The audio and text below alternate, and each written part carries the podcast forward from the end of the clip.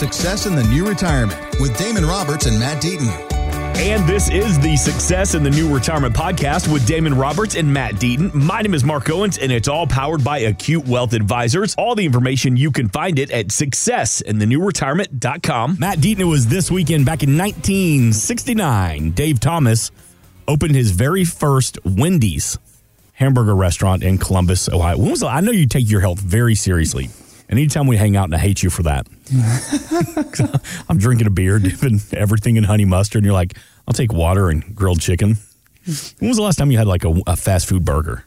Uh, I went to In-N-Out with my son a little while. Ago. Again, I'm not hardcore, so my my philosophy on diet is eat good 80% of the time, splurge and enjoy things 20% of the time, and then work out and stay fit. And I think that's the way to do it. So that's my philosophy. So I don't mind going and getting a burger or getting something to eat and, and really, you know, having a good time and whatnot. But again, it's not like every day. So you just, that's the thing, Mark. You just can't do it every day. Knock it off, you know? So I'm just trying to live my best life. Listen, I consider lettuce on a hamburger a salad. But listen, speaking of over 5,800 Wendy's locations, and they are a top five fast food chain for revenue, but they're not even in the top 10 for customer service. So I think this just proves that bigger is not always better. But what makes you, what makes the team at Acute Wealth Advisors?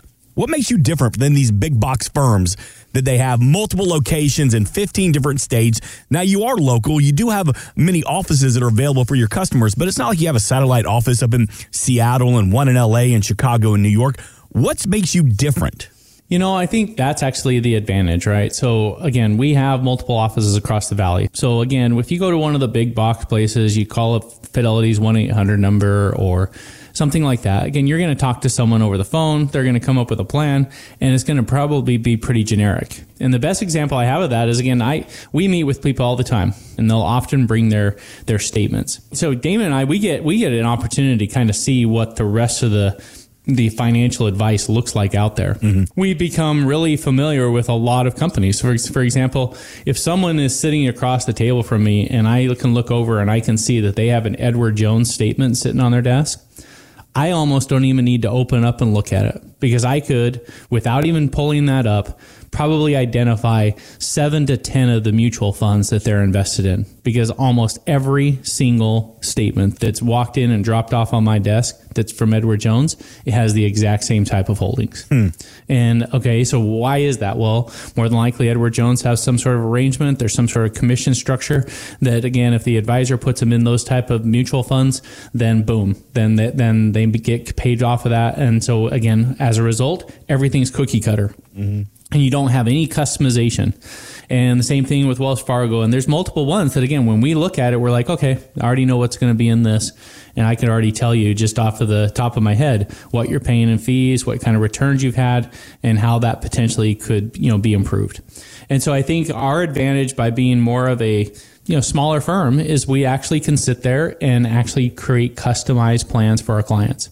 And so I'll give you an example. I had a client that uh, he's been a client for about four years and he called me up and he said, "Hey, uh, Matt, uh, I, I, got the the letter. I'm being laid off by by my company, mm-hmm. and it's one of the big cell phone companies. And so you can kind of think about maybe sure. who that might be.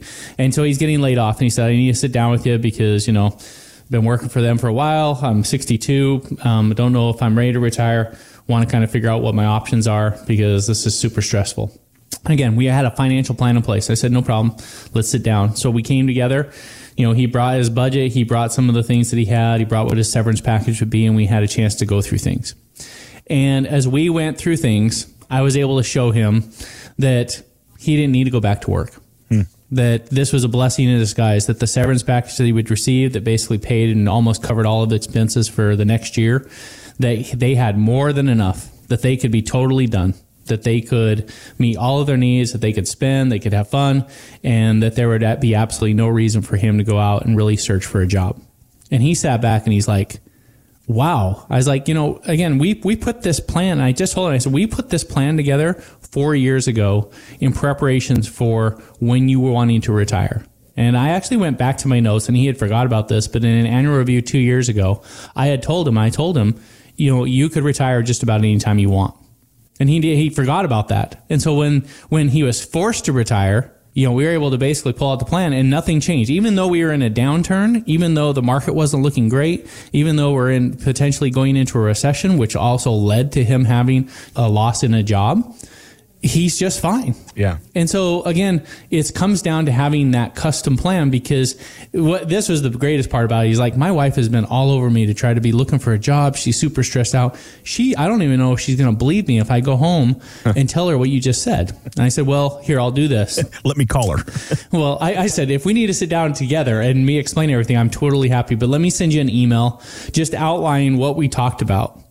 And I was able to put in this email, I was able to show them that through guaranteed income streams, through the way that we're going to maximize their social security benefits, a small pension that he has, and then an annuity that we had allocated some funds to, they were going to have a guaranteed income stream of $92,000 guaranteed for the rest of their life. Mm.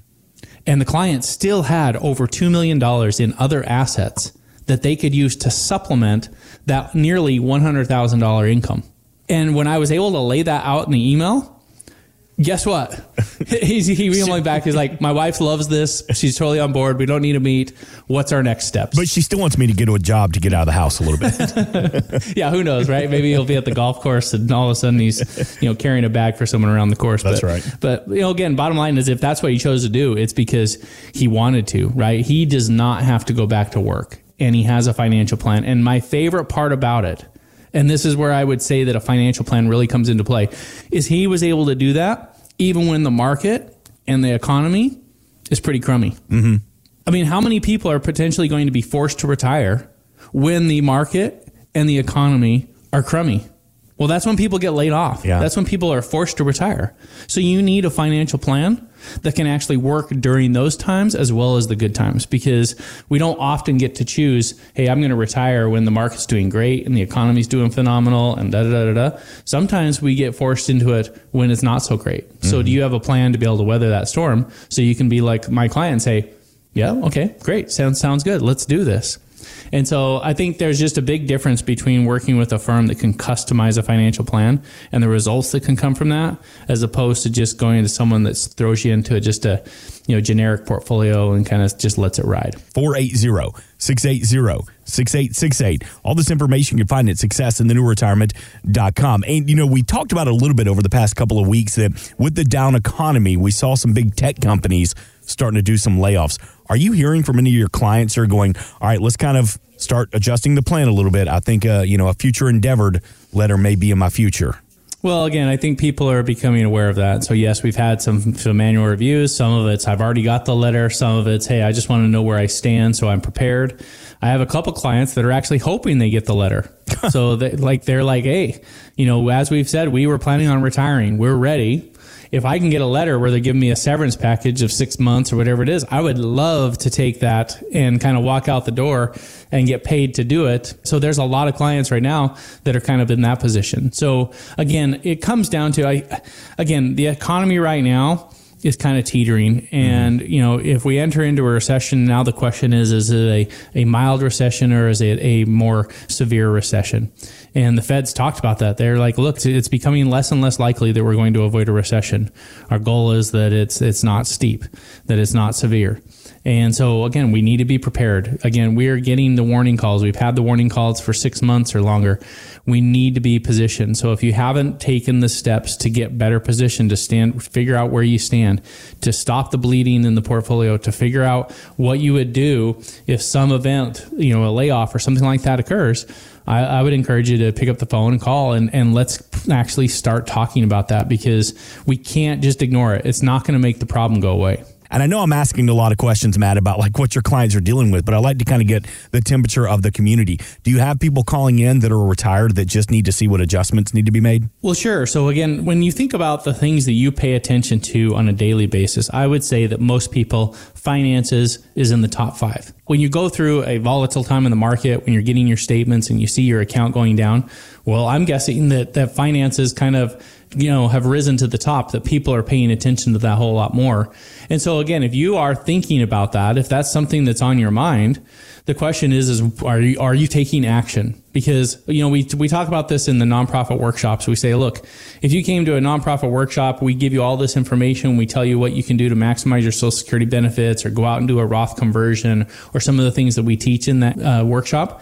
Again if the people write down all these notes and then they do not go and take action they wasted their time the notes were totally worthless they they got zero benefit and so the next step must be you have to take action. So the same with your portfolio. You could be sitting there worried about your finances. You could be worried about your investments. But if you are doing nothing, if you are doing nothing to correct things, fix things, improve things, you are getting zero benefit from worrying about it. So we have to take action. We must take that next step to say, okay, how am I going to go about fixing this? 480 680 6868. Uh, the news came out. The new CPI, Consumer Price Index, eased to 7.7%. Now, this is the inflation number that we've been talking about for going on a year, year and a half now. It is down from 8.2 in September. So, Matt Deaton, is this a sign that we're finally starting to get some relief from these record high prices? Well, I think initially the reaction by the market was yes, we're finally at low inflation rates, which is funny because they celebrated this low, what they classified as a low number of 7.7, but we had the exact same inflation reading in February mm-hmm. of 7.7 and the market cratered. So again, the question really is, is, is what the trend is. So the positive news with that is we have seen basically a half a percent tick down on inflation, which is really good news. That that is with the direction that we need to go. Uh, the Fed says they're going to keep raising interest rates until until they get inflation under control. So that's a positive a positive thing, right? But what what I reminded our clients, I sent out a newsletter to our clients, and I said, look. While this is great and this is kind of positive news and we're going in the right direction, we can't just think that you know all of the the negative of the market is out of the way mm-hmm. that it's just going to be up from here because the Fed has been very clear. Jerome Powell literally in his statement said we need to see a series of low numbers. So, you know, one month great, but it needs to become a trend that it continues to decline before you see a major pivot from the Fed. And as long as the Fed is raising interest rates, the market's going to struggle. And so what we've told our clients is look, we will remain defensive. We will continue to position your portfolio to be able to protect against this volatility. And so, what does that mean? Because I, we talk about that a little bit, but again, there's two ways of, of managing a portfolio. One would be, you know, you just have your buy and hold strategy, and a lot of people that are doing their own investments, that's kind of what they've done, right? They they went in and they they picked out their 401k investment options, they they picked those out, and they haven't made a whole lot of changes to those, and they've been taught to just kind of leave it as is and not mess with it, because oftentimes, you know, you might panic and you might do the wrong things. Well, the other strategy, or the other side of that, is is using more of a tactical approach. And again, if you're using, if you're educating yourself and you're on top of what's going on with the market, or you're using a financial advisor that's doing this, basically what we've done with our clients' portfolios, we said, look, we can see a lot of this data. We can see a lot of these this headwinds. We can see the rising interest rates. We can see some of this stuff. So why in the world would you want us to keep all of your portfolio invested in the market? Why would you want us to continue to have that exposure where all you're doing is seeing your accounts go down? Right. Wouldn't you want us to reduce the risk so that you can avoid losses. So your portfolio is in a better position as we as the market turns so you have more money to take advantage of growth when the market finally turns. That's that's our value proposition to those clients. And so that's what we've been doing. And so when I say we are remaining defensive, again, we we've made several moves over the past 6 months to make our portfolio far less aggressive. We are not exposed to the full breadth of the of the market. We have limited that. We have we have lots of defensive positions.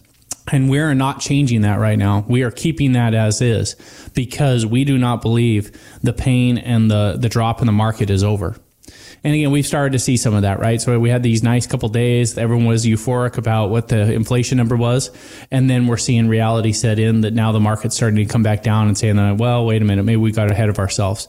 And so it's it's really important to have a strategy at this time. And again, we can't get caught up in the headlines because mm-hmm. sometimes the headlines are, are actually there to kind of maybe even pull people in and deceive people and, and kind of trick the average investor to think all, all is safe. And then they walk into that and boom, all of a sudden the market drops on them and, and they, and they experience additional losses. So again, some a data point, but all it is right now is a data point, and we need to continue to see some follow up with that. Matt, let me ask you this: What would make you and the team at Acute Wealth Advisors? What would you like to see before you feel a little bit comfortable about what the market's doing? Is it three months of decline? Is it a CPI in the sixes? Like, what would make you happy? Well, I think it's a combination of a few things. The Fed has been really clear. They're saying we need to see a series of declines in inflation we need to see the employment market improve. And when they say improve, what has been the, one of the major driving factors of causing inflation is that it has been very hard to find an employee. There is more mm-hmm. jobs out there than there are workers. And so your unemployment levels are really, really low. And the problem with that, I mean, that sounds like really great news, but the problem with that with an economy is that means that the worker can demand higher and higher and higher wages because people are desperate for those employees. And so they say, well, don't leave. I'll give you another $5 in an hour or whatever it might be. And so that the problem with that is that wage growth is what causes a lot of the inflation. And again, it's it's sticky because again, it's not like when you've hired someone that six months later you're like, well, you know, the market's kind of changed and the employment market's different, so uh, we're going to you know reduce your your pay by three dollars an hour you know that that's usually not a scenario. Most people will just say we're going to let a few workers go, and so they're already talking and saying the Fed one of the barometers that they'll be using to determine if they've raised interest rates enough is what happens with the employment market. Is the wage growth declining? Is perhaps unemployment starting to increase? If you see some of those things with a combination of lower inflation, those would be some of the things that we would be looking at to say, okay, that means that more than likely the Fed will start to pivot this is now an opportunity to potentially switch a portfolio back to become more aggressive and take advantage of some growth. Thanks for listening. Want more from Damon and Matt? Check out successinthenewretirement.com. And while you're there, drop us an email with your questions. Investment advisory services offered through Acute Investment Advisory, LLC, a registered investment advisor. Insurance and annuities offered through its affiliated company, Acute Wealth Advisors, LLC. Tax and or legal advice is not offered by either company or their affiliated companies. Consult with your tax and legal professionals for guidance on tax or legal matters. The information presented should not be viewed as personalized investment advice. All expressions of opinion are subject to change. We are not affiliated with nor endorsed by the Social Security Administration or any other government agency.